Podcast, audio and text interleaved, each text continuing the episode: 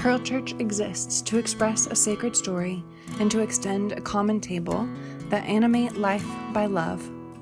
A primary expression of our sacred story is the weekly sermon. If our sermons inspire you to ponder the sacred, to consider the mystery and love of God, and to live bountifully, would you consider supporting our work? You can donate easily and securely at our website, pearlchurch.org, or follow the link in the podcast notes. Thank you for partnering with us in expressing this sacred story.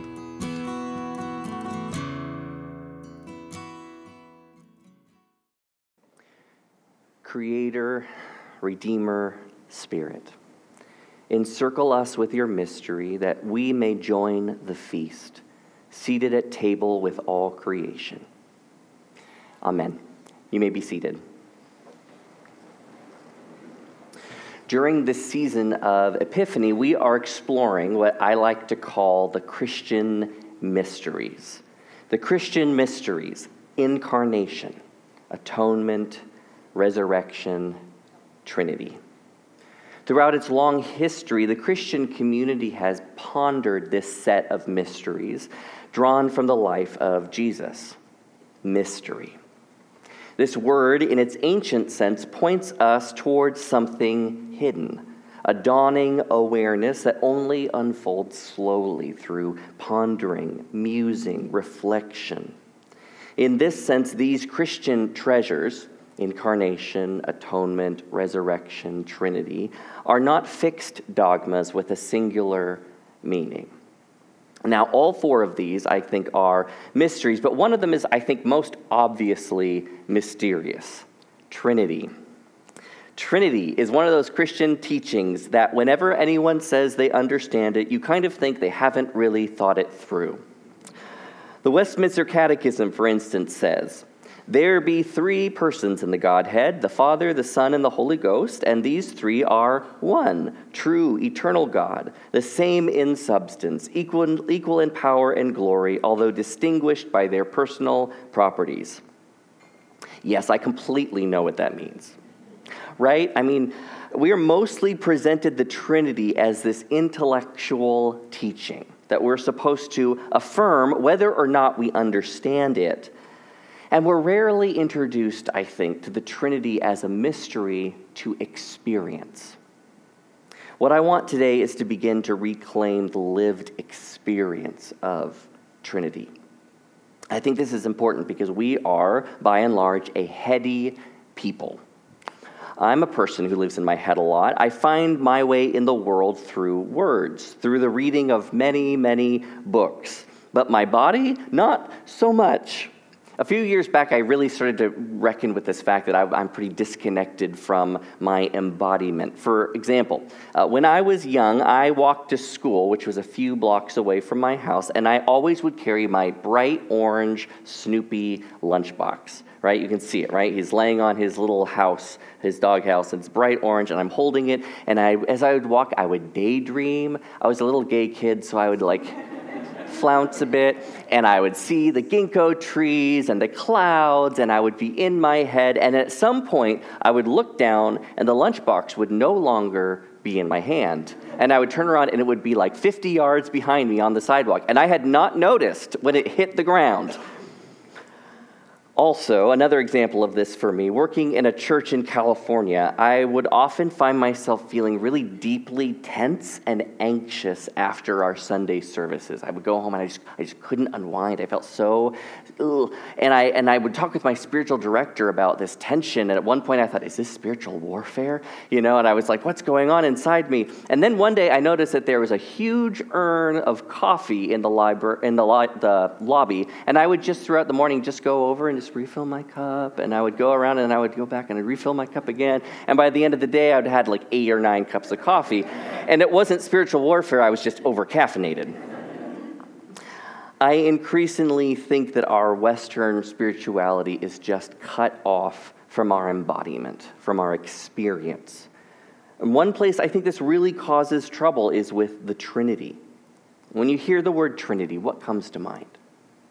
Maybe you hear replaying some explanation or teaching about the Trinity that you were given that may be connected with you. Or maybe you see an image. Maybe it's a symbol or a tr- like a triangle or three intersecting circles, uh, which are commonly used. Or maybe it's an icon. Maybe you are familiar with like Rublev's Trinity icon, which we'll see uh, a little, little bit later in the service. But what if Trinity is not so much an idea to believe, but rather a mystery to encounter, a way of relating to the world in our daily lives?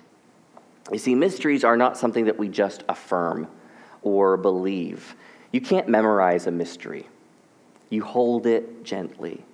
You allow it to unfold. You look at it again and again from different angles, and there's always more to see. Trinity, like the Christian mysteries of incarnation, resurrection, atonement, they don't do well when they're pinned down with language to one single meaning. Because mystery will always outgrow categories. Because mystery is pointing beyond to a reality that is at once too large to name and too daily and common to miss. They are with us every day, and they're more than we can name, like breath, like love like being human. The poet and writer Kathleen Norris uh, was once teaching poetry to children as an artist in residence. And so she would take these fifth grade classes and she would have them write poetry. And one child in a fifth grade class, given freedom to write whatever he wanted, wrote this poem called My Very First Dad. I remember him like God in my heart I remember him in my heart like the clouds overhead and strawberry ice cream and bananas when I was a little kid. But the most I remember is his love, as big as Texas when I was born. It's beautiful. And the child told Norris merely that uh, he'd been born in Texas. Only later did the teacher share with Kathleen Norris that the boy had actually never known his father. His father had skipped town the day he was born. But the most I remember is his love, as big as Texas when I was born. See, I think this poem is a mystery. It's, it's, it draws us up short. It tells us something holy, something bigger than words. This, this child is weaving his father's love around himself by saying, Well, that love, even if he left, it was as big as Texas. So wherever he was, the love was too. I was still loved. No matter how far the father ran, the boy was still held in his love. And that, that kind of halts you in your tracks, doesn't it? Kind of makes you pause and wonder. Poems gesture beyond themselves toward these embodied realities that uses words to gesture at something experienced that can't be really spoken directly. In a similar way, the art form of iconography in Christian history uses image to point at something that can't be painted. Both help us encounter mystery in our lived experience. Icons have been used for religious meditation throughout church history and suggest a way of orienting our whole self, our whole embodied self, in relation to the world. I want to spend some time this morning together looking at various attempts to bring the mystery of Trinity into icons. And I want to explore how these icons show forth ways of holding our bodies in the cosmos, some, some good, some not so good. For that's what Trinity is all about. What is deepest reality? What is going on in this world all around us? So, we're going to start with one, an icon that I think fails to be an icon. It's just kind of like painted doctrine. That's creepy, right? You see, when icons become just visual aids to, to communicate a doctrine, they get really weird really fast. Uh, and that's what we see here with somewhat horrifying results. This trio faced trinity was actually a popular image for a time until the Pope outlawed it as being unhelpful. and I would say creepy. In the ancient church, though, Trinity was mostly gestured at more than specifically pictured. So here we see above the dome of a church, of a baptistry, about 400 CE, uh, the apex of this dome is what we call the chi-rho, which was a widely used symbol for Christ. The first two letters of Christ's name in Greek, chi and rho, overlaid. And here it appears in triplicate. And we see this outward move, movement going on, this movement going forward. So, what we're saying is these baptized, who are being baptized, you know, you'd be in the baptismal, and this is what you would see above you. The baptized are being propelled outward in this outward movement of divine love, the triune God moving out in all directions. Ponder and imagine this outward expansion. What is this motion speak to you? What would this stir up for you about the heart of reality? Now, two popular categories of icons persisted throughout most of the medieval period in Western and Eastern Christianity. And the vertical icon is the most familiar to us in the West. So, for example, we have this common icon of the baptism of Christ, or this one, uh, which is the throne of God. And uh, it's a, this is an interesting one because I like to call this the, uh, the nesting doll icon. Or also, I call it the Goldilocks icon. You know, this Father God is too big, this Holy Spirit is too small, this Jesus is just right. And then this finally, uh, the throne of grace icon where the Father holds aloft the cross. And you can barely see it, but the Spirit is, is hovering right above the top of the cross there.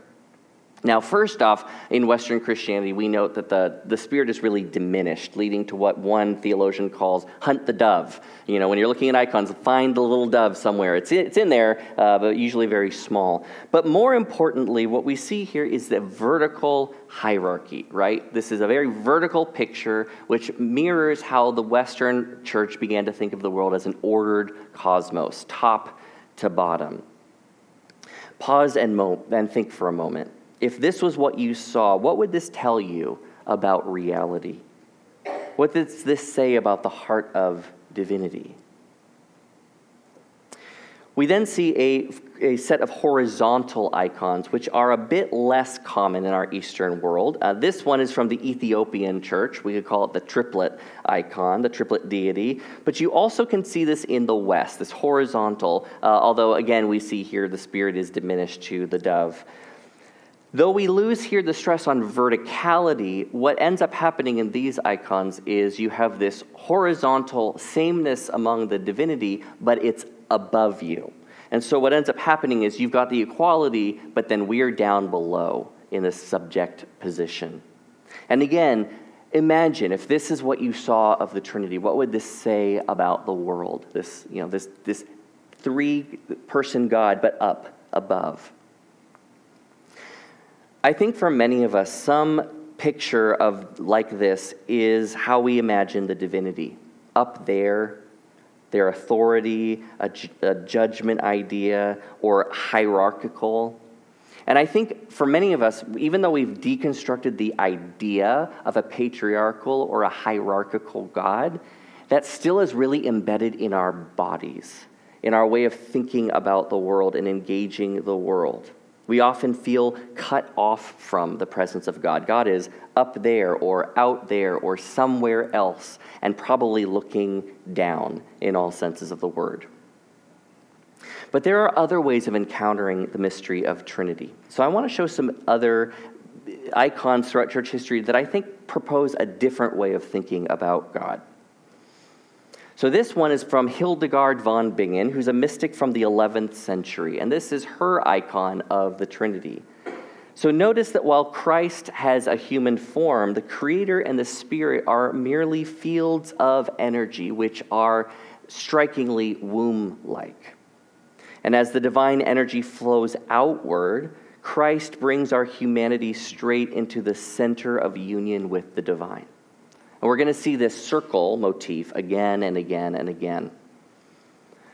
One really familiar icon to us is Rublev's Trinity, uh, which is depicted as three angels seated at a meal. At the time Rublev was painted, it wasn't uh, Orthodox allowed to paint the person of God directly. And so what Rublev did is he took the story from Genesis 18 of these three angels coming to have a meal with Abraham. And so they're seated around the table as three angels, but this is supposed to be the triune Godhead. And again, we see this circle, this circle pattern of divinity that's really strongly uh, portrayed. But notice how the heads are inclined to one another. This kind of mutual love and affection that's going around in a circle. But we also see this open spot. And if you ever get a chance to see a reproduction at that size, this is a huge icon. And so when you walk up to it, it really does feel like you are walking up to this open space in the table. And so, what happens here is our humanity is invited to join in like a magnet. It pulls us inward to the feast. This, this icon has imag- captured a lot of imaginations recently, and it's being redrawn in even more inclusive forms, like this one by Kelly Latimore. Next, William Blake sketch of the Trinity. I love this one. This introduces us to the divine circle, but also an outstretched overflow. So we have the arms of the brooding spirit, the arms of the crucified one, which outstretch toward all creation. But we also have the arms of the Creator, which are reaching down around the crucified Christ.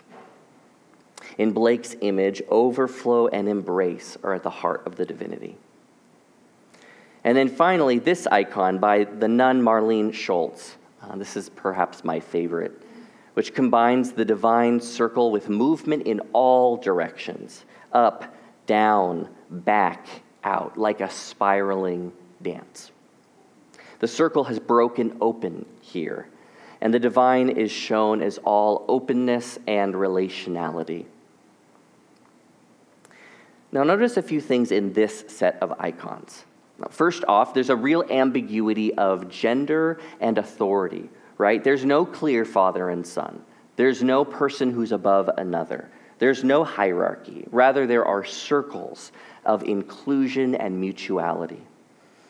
And I think this is closer to the heart of what the doctrine of Trinity is really getting at. As we encounter Trinity throughout the scripture, it's never named as Trinity, but whenever you get this idea of these three persons, what you find is always this mutuality, this sharing of life together, this shared love.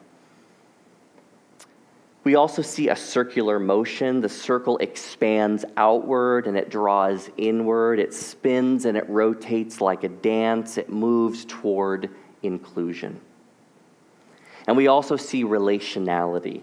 All of these images depict a Trinity that is highly engaged in giving and receiving, in knowing and being known, in loving and being loved what we're meant to do with the mystery of Trinity is not to simply believe in the idea, but live into an embodied reality. For example, we enact the triune circle of Rublev's icon every time we take Eucharist together here, right? This table stands here open, and we move forward and one by one take our place at the open table. And so we embody our response to the divine. You are invited to come. I know that many of us have worked and struggled over the past years to deconstruct patriarchal, authoritarian, and judgmental ideas of God. But these reimagined icons suggest ways that living with the Trinity can deepen our experience of God with us through embodied experiences. So, for example, perhaps you might take time to walk a labyrinth Labyrinths are these circular prayer paths that are laid out. They're not mazes. You can't get lost unless you do it wrong, but you work your way toward the center and then back outward.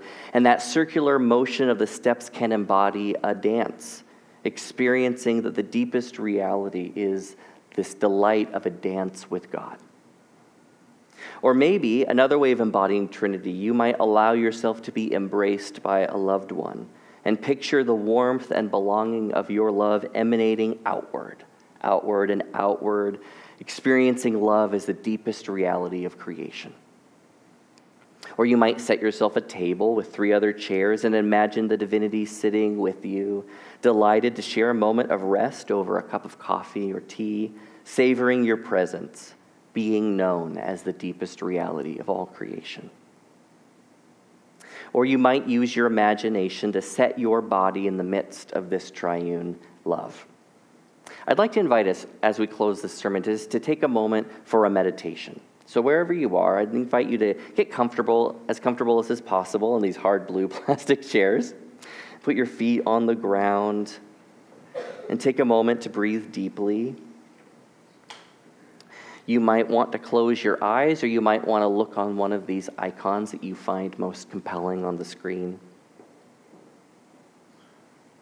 And I invite you to picture yourself at the center of three rings. These three rings, which are revolving slowly around you. And you are warm and safe in their midst. With our attention on the outmost ring, in that outmost ring is all that sustains and gives you life. What do you see there? What sustains you?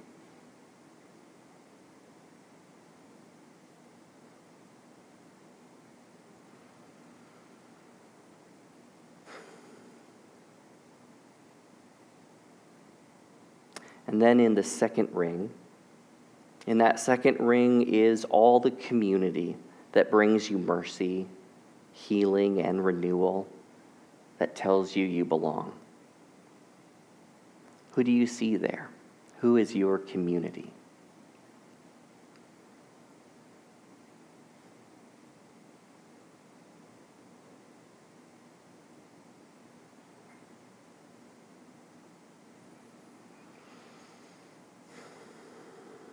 And in the center ring with you, right within you, like a glowing light, is all that inspires, invigorates, and draws you forward toward growth, toward life.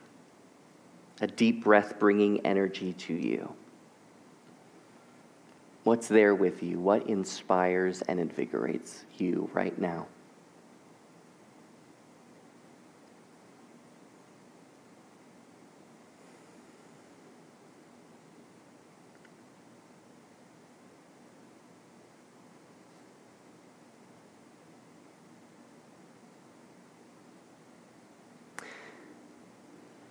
These three rings around us, we are imagining Creator who sustains, Redeemer with mercy and healing, and Spirit that inspires and invigorates. This is Trinity. This is our reality. If your eyes are closed, I invite you to gently open them when you're ready. You see, Trinity is about so much more than how many persons God is. Trinity is about living into our reality. The most deep reality of this world is relationship. The most true existence is self giving. The most beautiful way is love. Knowing and being known, including and being included, embracing and being embraced. When we embody these experiences, we are experiencing the heart of the divine. And that is why we confess a triune God a God who is for us, creating, sustaining, a God who is with us, redeeming and resurrecting, a God who is in us, inspiring and renewing. May we all find our place in the divine dance and live into its reality with all our bodies and hearts. Will you pray with me? Creator, Redeemer, Spirit, encircle us with your mystery that we may join the feast, seated at table with all creation.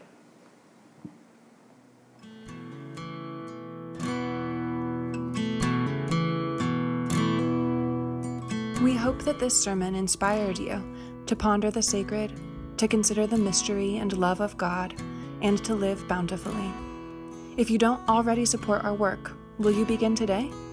You can donate easily and securely at our website, pearlchurch.org, or follow the link in the podcast notes. Thank you for partnering with us in expressing this sacred story.